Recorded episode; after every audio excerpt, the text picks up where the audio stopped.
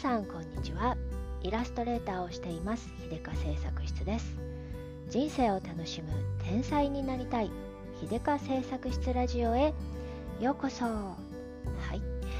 だんだんだんだんと春っぽく春っぽくなってきましたね。花粉と戦いながら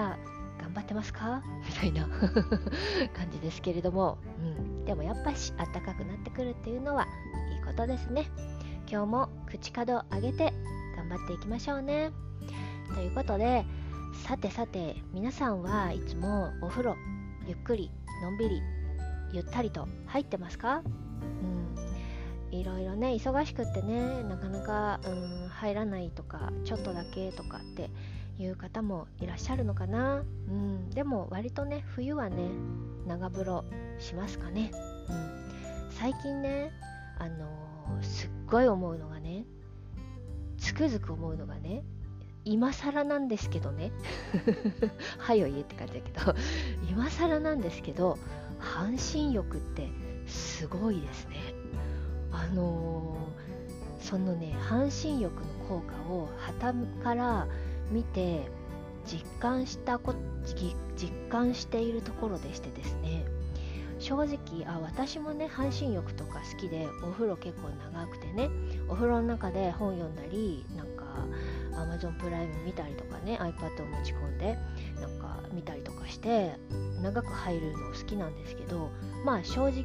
自分にどんな効果があるのかっていうのはあんまよくわかんないです。ただまあ気持ちいいからやってるだけなんですけどね。なんですがあのねあの私の息子チビがねななさいの子供なんですけどもね近頃半身浴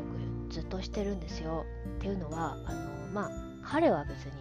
お風呂そんな長風呂好きじゃないんでいつもはねガラスの行水みたいな感じだったんですけれどもねあのドラゴンボールにはまりまして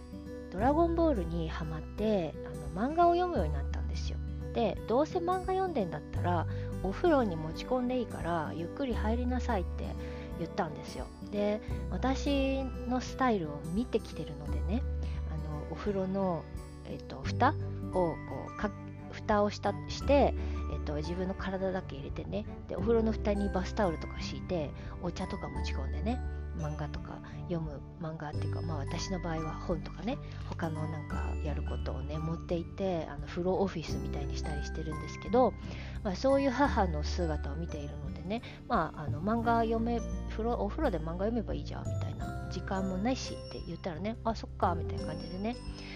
ある時去年のね秋ぐらいからかな、うん、それでね読むようになったんですよ。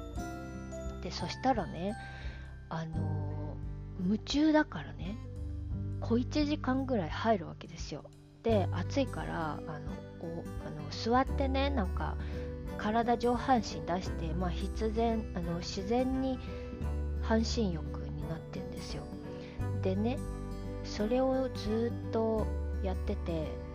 まあさ小学生と言うてもね忙しいしあのやりたいこといっぱいあるんですよ彼は。あのマイクラもやりたいし YouTube もたいしでもお風呂も入らなくちゃいけないっていうのでねいつもはお風呂入るのグズグズしてたんですけどこれをやあのお風呂読書をやるようになったらねお風呂の時間も遊んでいられるっていうことに気づいてねもうあのウハウハなんですよ彼も。それであのいつもねご飯食べ終わったらすぐに漫画にさんさつ持ってねお風呂にこもるんですよ。でこれをね秋口からやっててで実は彼そのあ秋口じゃないな冬かこの冬ずっとやってたんですけど彼あの秋頃からね昨年の鼻がねもともとアレルギー性鼻炎的な感じだったんですけどちょっとそれがひどく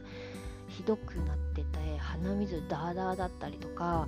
なんか鼻水出なくても鼻の奥の方にねちょっと鼻汁が溜まったような感じでなんか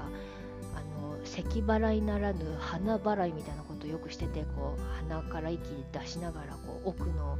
溜まったね鼻水を出そうとふんふんふんってなんかやったりとかする感じがねすごい日常的にあってで朝晩とかもねもうすごい大量のティッシュを消費して鼻ガンガン噛むんですよ。でひどかった時はねもう、もう学校にねあのポケットティッシュじゃ間に合わないし、もうあれなんで、もうティッシュ、大きいあのティッシュあるじゃないですか、普通のお家で使うあの家庭用のボックスティッシュ丸ごと持ち込んでもらって、あの教室に置いとけとで、なんかあのマイマイゴミ袋も持ちさして、でなんかで先生にね、まあ、こんなご時世だからあのアレルギー性鼻炎なんでって言ってでちょっと鼻水多いんでごめんなさいみたいな感じでねお伝えしておいて、ですっごい鼻噛むんですよ、鼻噛んでたんですよ。でね、まああの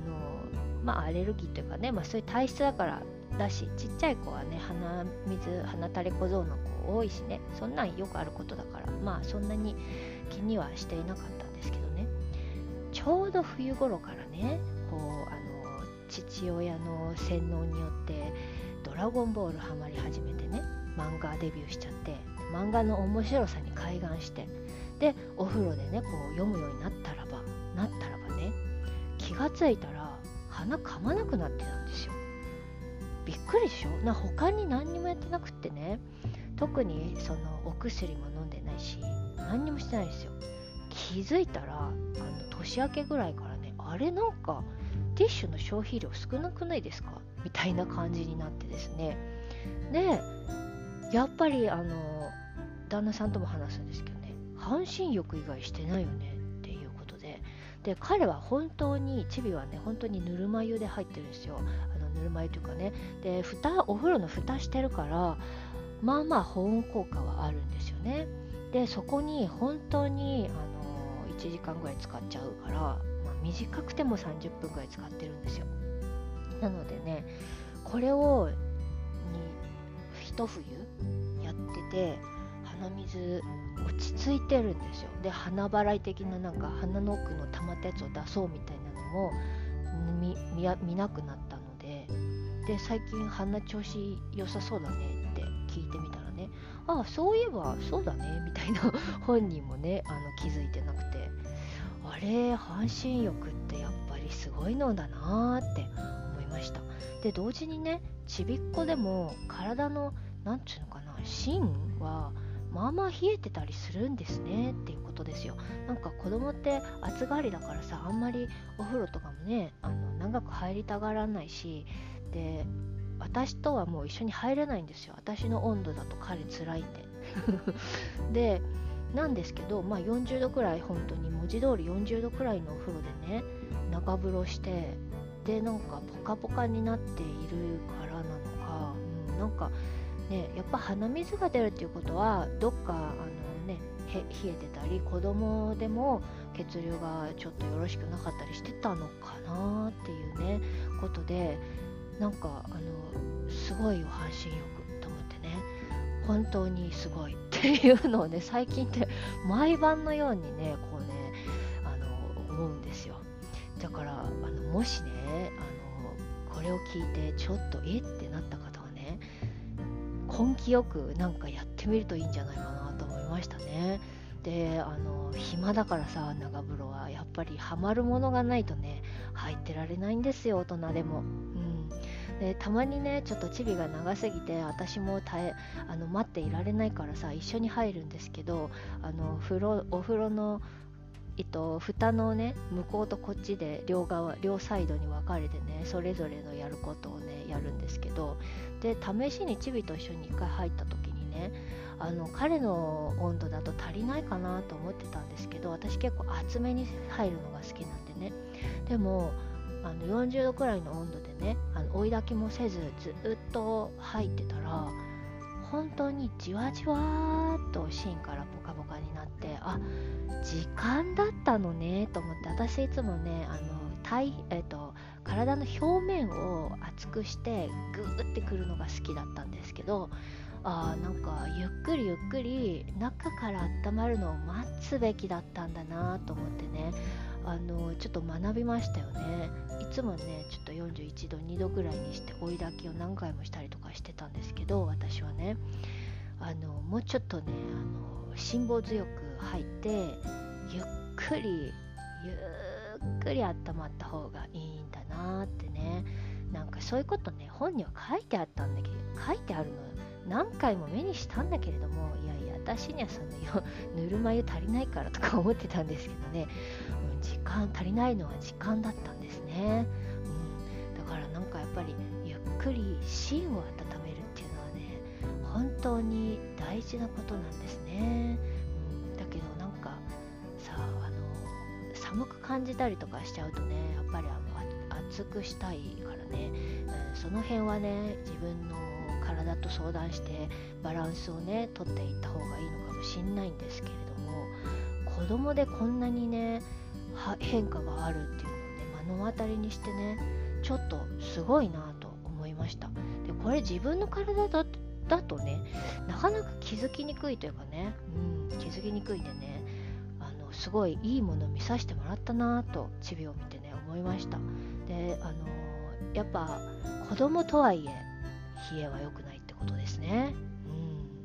そんな感じではい今日はおしまいにしたいと思います。それでは、えー、今日もね頑張っていきましょうということで最後まで聞いてくださってありがとうございました。じゃあまたね。